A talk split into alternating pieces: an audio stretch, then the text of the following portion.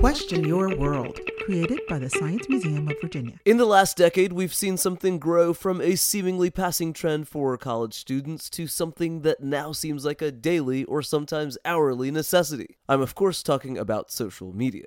The numbers behind the social media world are incredibly fascinating. Let's look at Facebook's numbers through the lens of science. The average smartphone user checks their Facebook account 14 times a day. That turns out to be about 50 minutes a day that's devoted to scrolling, trolling, liking, sharing, commenting, and so on. Facebook's popularity seems even bigger when you compare it to the biggest nations on Earth. China and India both, respectively, have populations that exceed a billion. If Facebook were a country, though, it would be much bigger than China or India. As of now, there are over 2 billion active users, meaning the total amount of Facebook users is larger than any country on Earth.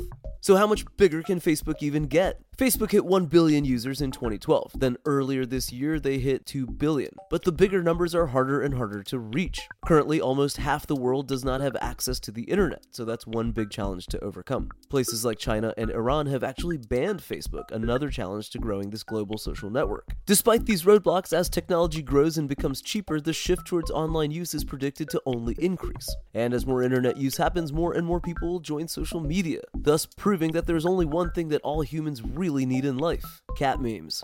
For more information, please visit smv.org.